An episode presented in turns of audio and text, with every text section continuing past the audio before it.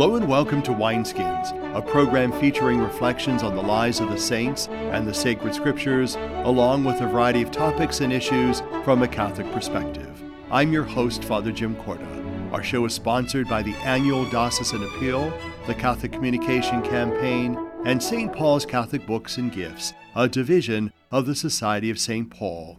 On our show today, I will interview Dr. Lou Zona from the First Friday Club. We will also hear more about the life of St. Lucy in our Healing Saints segment and the readings for this 16th Sunday in Ordinary Time. That and more on Wineskins.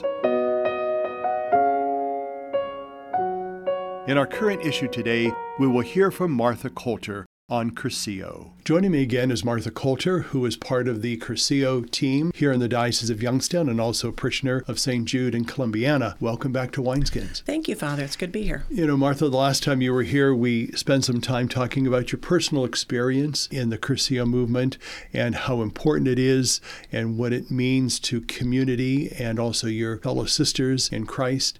What I'd like us to talk about now is when someone experiences the Cursillo movement and goes back to their parish on the weekends or during the week, what is all involved? Is there a follow-up? Is there something that they can do? Is there something they can bring to their fellow parishioners that will kind of get that spark that they've experienced in the weekend alive with other people? Well, the beauty of the Cursillo method is that after the weekend, we encourage all the people who make a weekend to be part of what we call a group reunion. And so if they are involved in a group reunion, they have accountability. It's the accountability of the group sisters to help encourage us to maybe find avenues and areas of which our natural God-given talents can be implemented within the church and whatever is out there. When we talk about parish life, at least I noticed as a former pastor, now retired, that kind of get the same people involved all the time. Absolutely. Why is that? And what does Cursillo do to help try to bring new blood into the church? I think that famous saying, what, 20% of the people do 80% of the work or something like that. I think the blessing that I got from my weekend was now I understood why it was important for me to be involved, not just to do it, like it was just some rote thing that I did. When I realized through my Cursillo experience that whatever gifts and talents that I had, they were God-given, that it was my responsibility to use those gifts and talents and to find a place. And not always within the church. I mean, that's important. But there are so many ministries that are outside the church walls. I know at St. Jude, we have a beautiful apostolate called Caritas. And even though we cook and we take care of feeding those in need, it was grown through an experience such as Cursillo.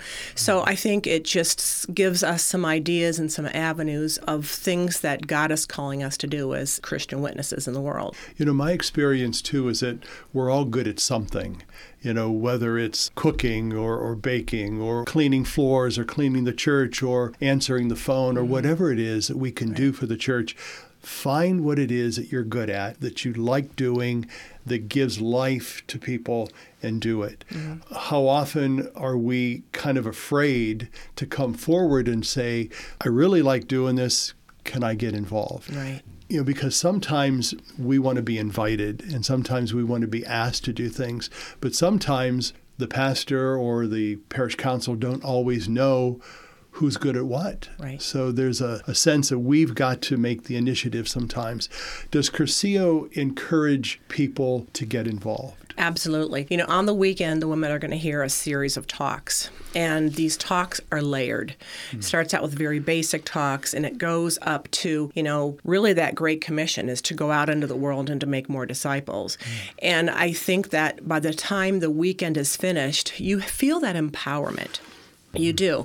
And like I said, the accountability that you have with your group sisters, I say in one of my talks that oftentimes we don't recognize those gifts and talents within ourselves. It takes others to see them in us. And I think sometimes when you are with a group of women who see something in you, that encouragement, it's priceless. Once again, my own experience with my weekend, I wouldn't be here sitting with you today had I not felt that love and that encouragement from the other women that I witnessed with on that weekend. What would you tell the folks that are with us about Cursillo and how important it was for you to make that step to take it and how important it should be and will be for them? You know, women, we love special treatment. You know, we'll go get our nails done, we'll go to our spa, whatever. This is like all of those wrapped up in one. Mm-hmm. And to be able to go on a weekend experience with other like-minded women, to be encouraged and pampered, and I can't give too much away, but it's an opportunity to pamper yourself spiritually and to allow the Holy Spirit through the generosity of the women on the weekend to just give you that spa experience. I don't want to be overselling it. Sure. Well, Martha Coulter, we certainly appreciate you being back on Wineskins and encouraging the folks that are with us to participate in Cursillo. I know that my parents, God rest their souls, were big Cursillo people way back in the day in the 60s and in the 70s. I remember them being very involved in that. So I know what spark got into them through the Cursillo movement, and I know that spark is still alive here in the Cursillo movement, here in the diocese, and we encourage those folks that are with us to look more into it, to participate, and we thank you for what you do. I'm happy to do it. For Wineskins, I'm Fr. Jim Korda. St. Lucy is a patron saint of those with eye disorders or disease. To tell us more about this holy martyr is Jim Krivanek. He is from St. Michael Church in Canfield. St. Lucy, who lived in Syracuse, Italy, lost her life during the persecution of Christians. Lucy warned Pasquanius, the rejected bridegroom, that he would be punished. And when the governor heard this, he ordered the guards to gouge out her eyes. However, in another telling, it was Lucy who discouraged a persistent suitor who greatly admired them. A Greek inscription found at her tomb testifies to the devotion to the saint by the end of the 4th or the beginning of the 5th century. A church was built over her tomb and dedicated to St. Agatha in the 17th century. It is likely that Pope Gregory the Great inserted her name in the Roman canon of the Mass. There are two monasteries, one in Syracuse and one in Rome, that bear her name.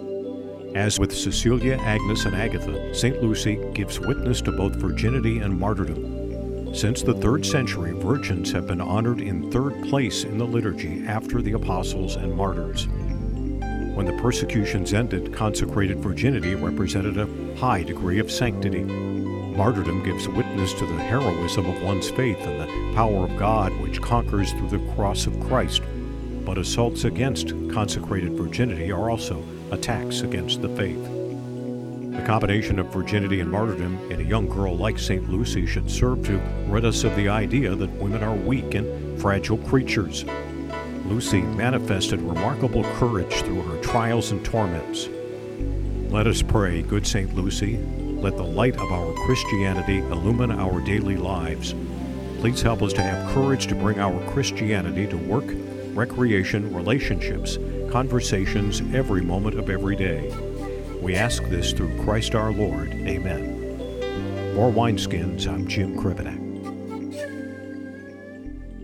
With me again is Dr. Lou Zona, who is Executive Director of the Butler Institute of American Art. Welcome back to Wineskins. Oh, pleasure to be here. You know, Dr. Zona, last time you were with us, I just love listening to your insights about art, about family, about who we are, created in God's image, and artists ourselves. What I'd like to do is kind of go back to the First Friday Club presentation that happened back in March. And you started out talking about Michelangelo and Leonardo. What made them so great, not only in the world's eyes, but in God's eyes? You know, you hear different things, you read different things about the two men and whether they really had faith, the kind of faith that they portrayed in their artwork. Mm-hmm. I think the general feeling is that they had a faith that was, as we said last time, really buried into them.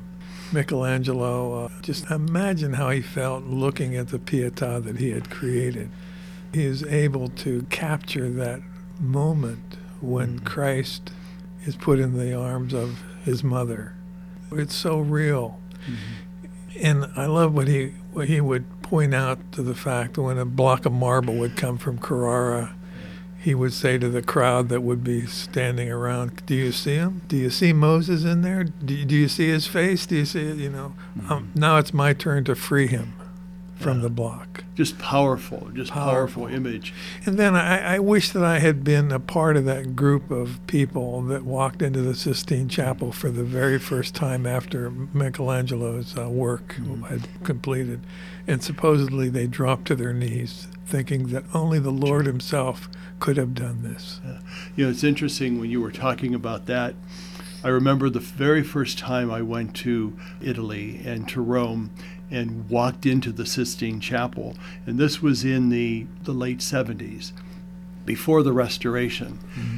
And I remember walking into the Sistine Chapel and people looking up, and we all looked up, and we really didn't see much of anything but kind of a dark, black, grainy ceiling. And some of us knew that we were in the Sistine Chapel, but many people didn't have anything to look at because over the centuries it had just darkened and was really not visible. And I remember going back many years later after the Restoration, and it was almost like scales were taken off my eyes, and I could see the vividness of the frescoes as if they were just painted yesterday. Just the difference there, right? You know, and that was really artists at work restoring Michelangelo's masterpiece without tempting at all to alter anything, just to remove the grime from the surface is all they were chartered to do. Yeah. And then there's Leonardo. It's hard to believe. Here's a man of science, but his portrayal of Mary and of Jesus through his work tells me that he was obviously more than a scientist. He was a person of great faith. That comes through for sure. There was an opportunity that I had recently to go to the Salvador Dali Museum in St. Petersburg, Florida. And I want to jump from Leonardo to Salvador Dali. If you've ever been to the museum, it's just spectacular. Some of his work there people have not ever seen. Right. But this museum is just dedicated to him. And he was just such an eccentric type of person, but what an artist he was. Right. And that's why he was put on this earth. People, sinners like Jackson Pollock were put on the earth to show the greatness of the creative experience and mimicking the ultimate creative experience, the creation of the universe by God. You know, another person that you had talked about at the First Friday Club was Louise Nevelson. Yeah. Some of her stuff is just so fascinating to see this woodwork and try to envision what exactly is she seeing herself as she puts this together. When you experience her, what do you experience? Well, you know, I actually got to meet her, and she came when we dedicated the first expansion at the Butler Institute. We wanted somebody special, and I had a friend who lived in the same apartment house in New York as Louise Nevelson, and I begged him to try to work things out so that she would come to Youngstown, and she came, and she was a lovely person, just a wonderful, wonderful person. When I think about her works, to me they almost look like altarpieces. Exactly. You know, they're just dynamic and subtle at the same time, that those two words don't seem to go together, but I felt that for sure. What I'd like you to talk about briefly is the creative spirit within each of us, because I think God dwells in each of us, and so God's spirit is in us. How do you see that creative spirit working in your life and in other people's lives? I think of my initiation was through my brother, rest his soul, who was a commercial artist. Our little bedroom on Center Street in Newcastle, no larger than this office. I mean, how about half of what we're experiencing here, Father? But to see his brilliance come out in the work and being surrounded by it. You know, our bedroom was, like I said, his studio. And I would go to bed with him working at his desk and wake up with him working at his desk. And out of his hand came these wonderful, wonderful images, so inventive. And I don't know that Jerry had the greatest talent in the world. I know that he had the initiative and just the hard work. So I think creativity, that natural thing that's born into certain people, along with hard work, makes for Michelangelo and Leonardo. I totally agree, Well, Dr. Zona, we've come to the end of our time together. It's always a pleasure to have you on Wineskins. You've been a guest on our television show many times, and we thank you for the wonderful work that you've done for our community at the Butler, but also the work that you've done to open our eyes to God's creative spirit, and also the many artists that surround us and that continue to be part of our lives, but yet to be born. Thank you so much, Father. For Wineskins, I'm Father Jim Korda. To receive more information and to listen to Wineskins, visit the website www.catholicecho.org. Stay with us. We'll be back in a moment. The first Sisters of the Humility of Mary came together in France in 1854. In their rule, approved by the Bishop of Nancy in 1858, the founding sisters gave expression to their faith and their lived experience. The entire community came to the United States of America in 1864, including 9 professed sisters, 2 novices, 3 orphan girls, and Father John Joseph Begel, the spiritual director for the little community, and their ecclesial liaison. In regard to the Eucharist, their rule, translated into English in 1877, clearly stated that they will love and serve Jesus Christ in his real and natural body, that is to say, the Holy Eucharist, in his temples. And they will serve him in his mystic body, their neighbors, who are his members. The personal experiences of the first Sisters of the Humility of Mary was one of wonder and reception of God's gratuitous gift of love in the person of Jesus Christ. This lived experience was also one of meeting Jesus in the sacrament of the Eucharist, and of meeting and serving him in the sacrament of their neighbor.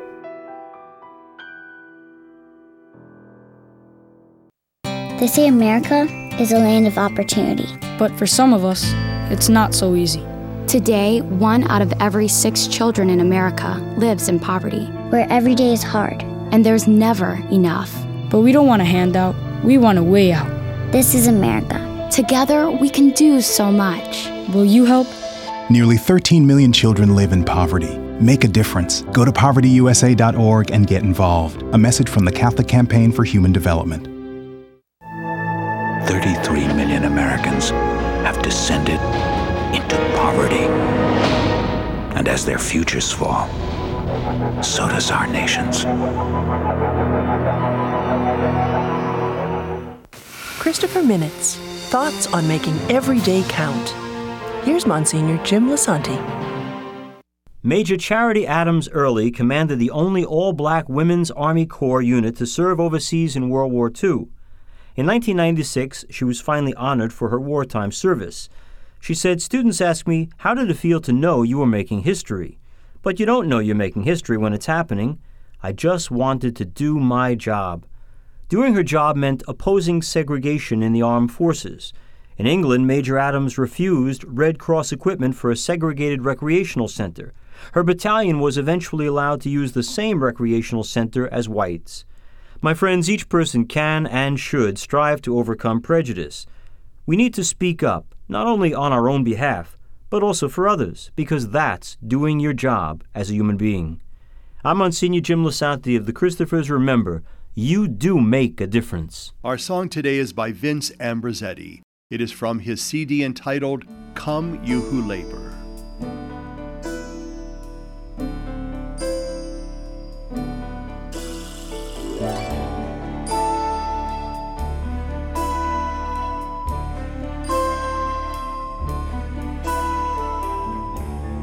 If I have the gifts of wisdom and knowledge, if I comprehend all the mysteries of life, if I have all gifts but have them all without love, then I am nothing, nothing. without love.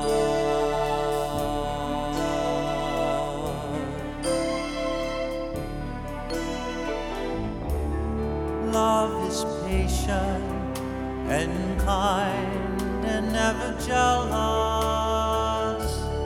Love puts on no airs and never seeks itself. Love does not rejoice in what is wrong, but in truth. And we are nothing, nothing without love.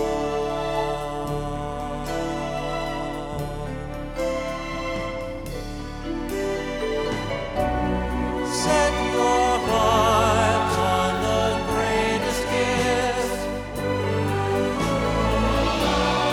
Even if we have it all, we've lost it all without love. Prophecies will cease and all the earth grows silent.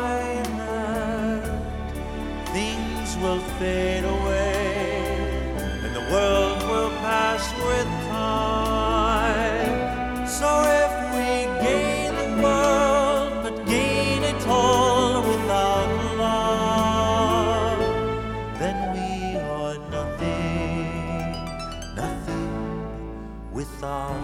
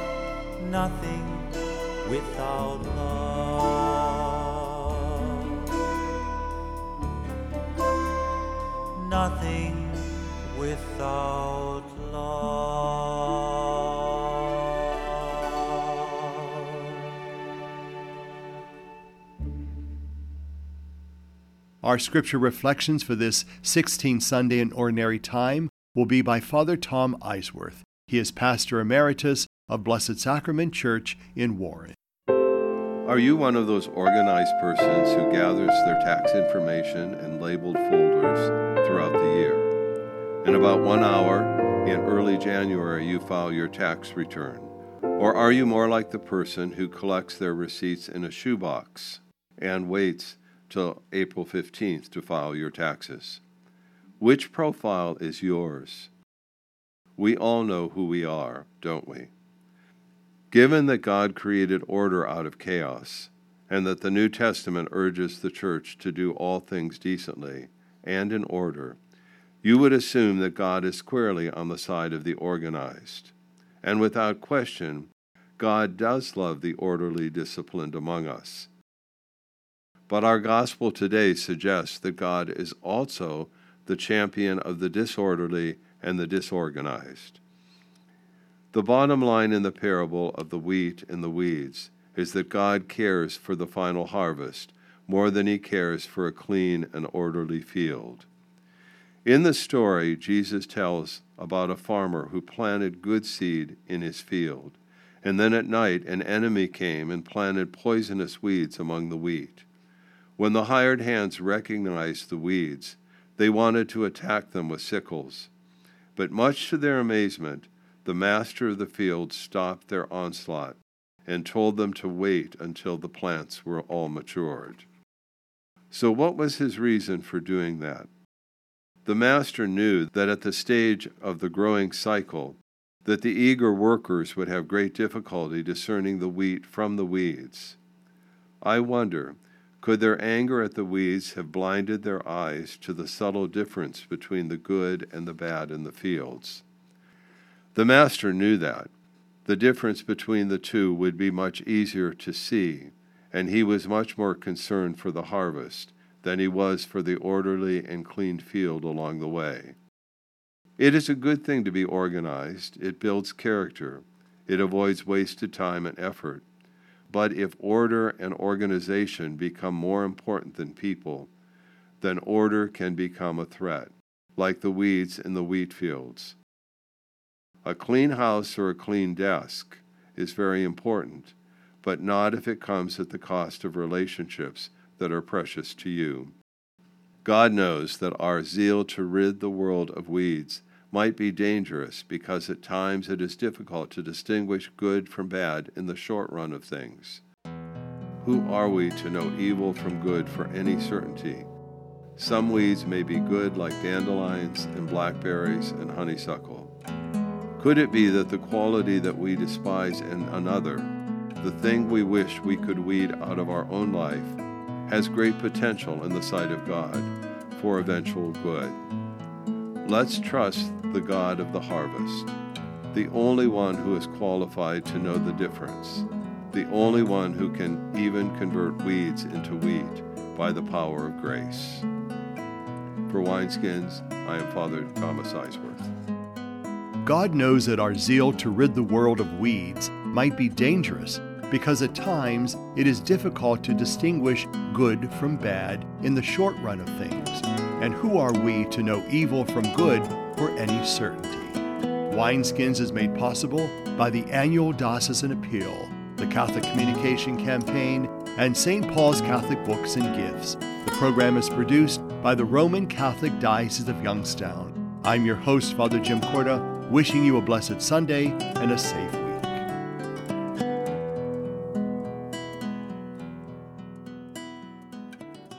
What have you done for your marriage today? I gave my wife a hug this morning.